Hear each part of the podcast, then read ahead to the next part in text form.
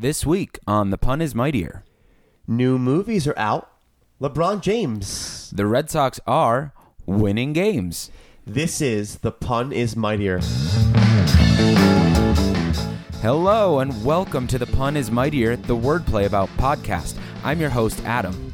And I'm not that sore from hiking Michael. Thanks for all your support this week. More people tuned in this week than for any episode before. Please continue to support us by listening every week and spreading the word. Please, folks, remember to hit that share button on Facebook. It's important. Also, if you like our puns online, come out to Peddler Brewing on Wednesday night at seven p.m. for Pundemonium, Seattle's monthly pun slam. Hey, that's where you and I met, Michael. Yes, sir. Uh, so come on by for the puns, stay for the drinks, be there or beer square. So, Michael, uh, what's been going on in your life this week? Well, in my life this week, I have not gone to Seafair, but I've heard all the jets going over my head, over my house. Pretty scary sound. Pretty cool sound, but pretty scary overall. As you're going to mention, I did some very physical labor with you this week. Mm-hmm. Sounds very shady. Um, I did some hiking yesterday over at Talapus Lake and Olallie Lake. My glutes are now killing me. I have sore buns, you could say, and really just enjoying the last month of this summer. And it's a blast, so I don't know if you've gotten out lately, but how's your week going, Adam? Um, week's been going, it's pretty swimmingly. Uh, I just moved to a new neighborhood. My bed still has yet to be assembled, so I've been mat resting on the floor. Uh, also... I, yes, sometimes get a little political on this episode, on this podcast. Um, I attended a political rally yesterday for Sarah Smith, who is a candidate for Washington's ninth Congressional District. Sarah is running for Congress to give a voice to young people like us, like Michael and me, because in her words, all Americans, irrespective of their income, race, religion, gender, or sexual orientation, deserve a dignified life. So, hey... This wordsmith supports Sarah Smith. Go vote, Washington. And now on to our first segment of the week. Pun, pun, pun. The, the, the, the news, news, news, news, news. Apple this week made news by becoming the first trillion-dollar company in human history. This means that their market capitalization, the total value of all their outstanding shares, has eclipsed one trillion dollars and shot them into the history books. The iPhone maker is not the only company to have approached the trillion-dollar mark. Microsoft approached the historic value during the peak of the dot-com bubble in the late nineteen nineties, only to tumble when the stock market dropped. To give you a little windows into the current race, Microsoft is approaching that value again. Still below Apple and a couple others, but they're approaching the surface. Amazon, however, sits in second place in this race to the top. They're in prime position to make it over the hump as well, with a market cap of eight hundred ninety-five billion dollars. They'd best not ship the bed. At a billion dollars, I'm sure they have plenty of jobs to go around.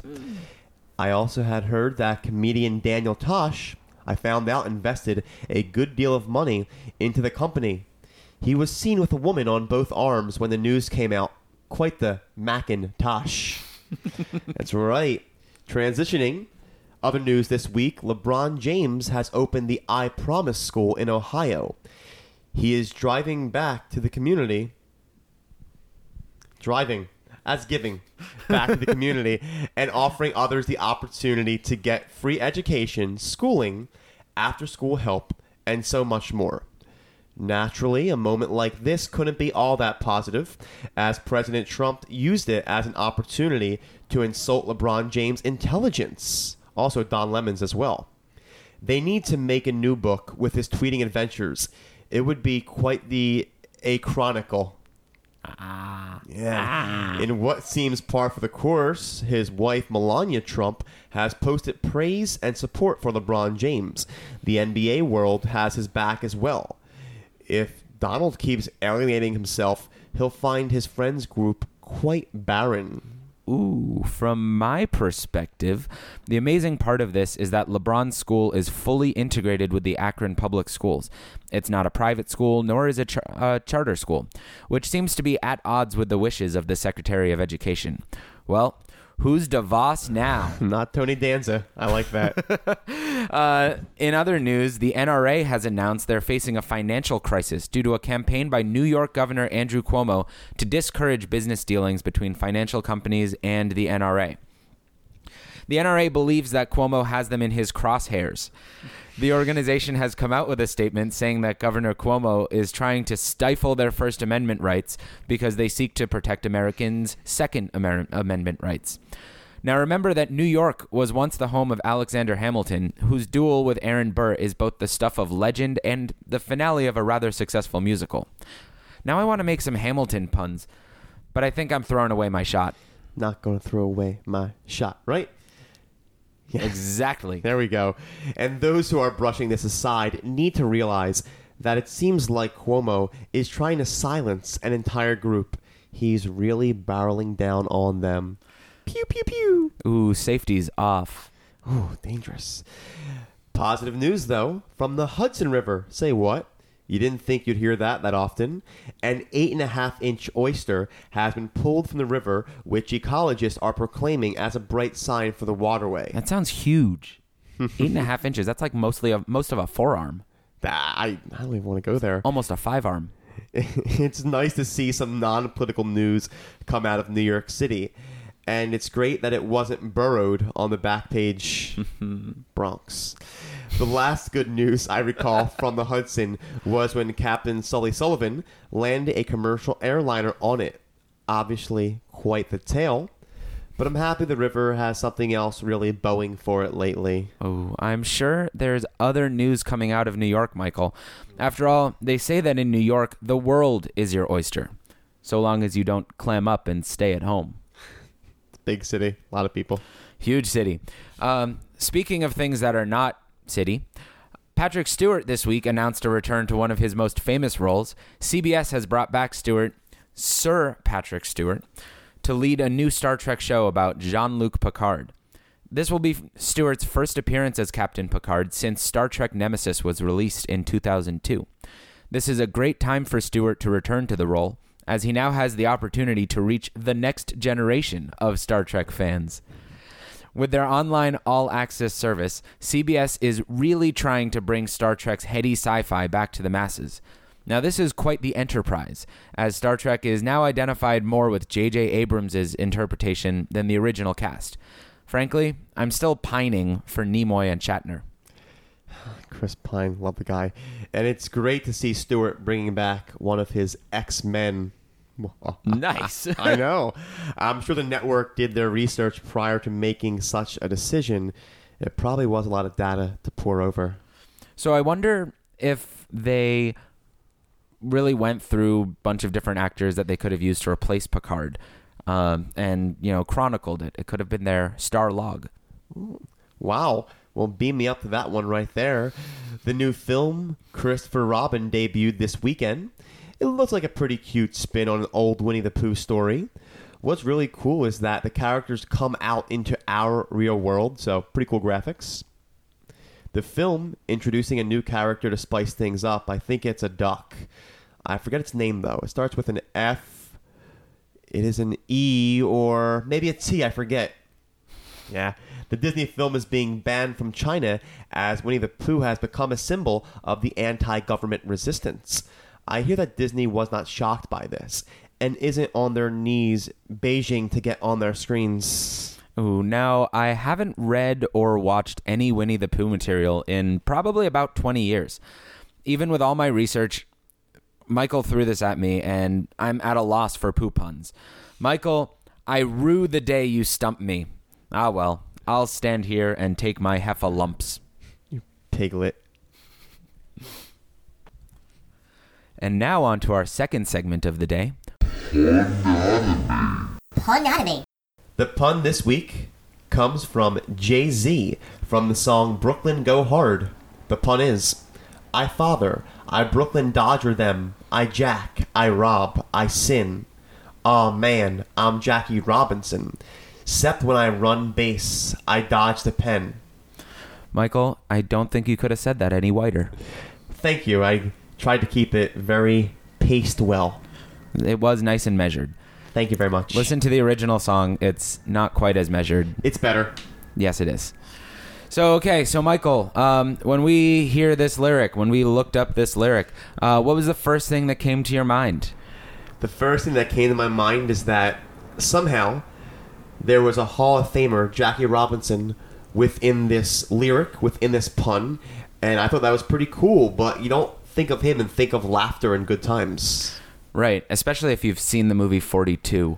It's a little uh, difficult to watch, not very much haha.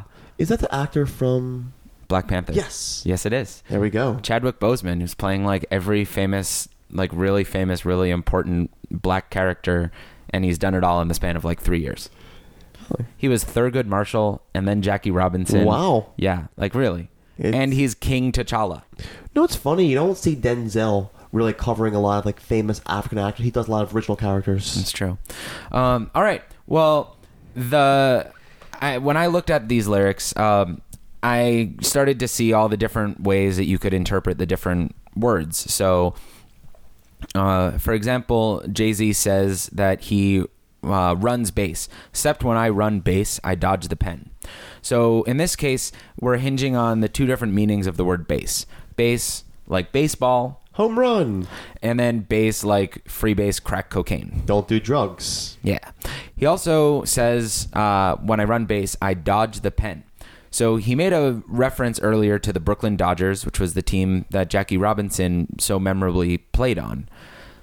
And when you think of the pen, of course, you think of the bullpen, you think of a safe place on the baseball field. But in this case, with Jay-Z, the pen and base, you're trying to avoid the penitentiary. penitentiary.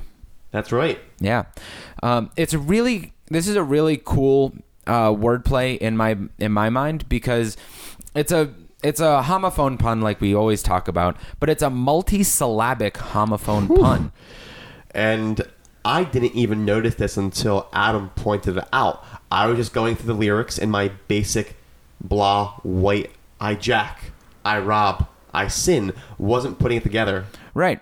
But he says, I Brooklyn Dodger them. And he's referring to, you know, dodging the cops. Um, I jack, I rob, I sin.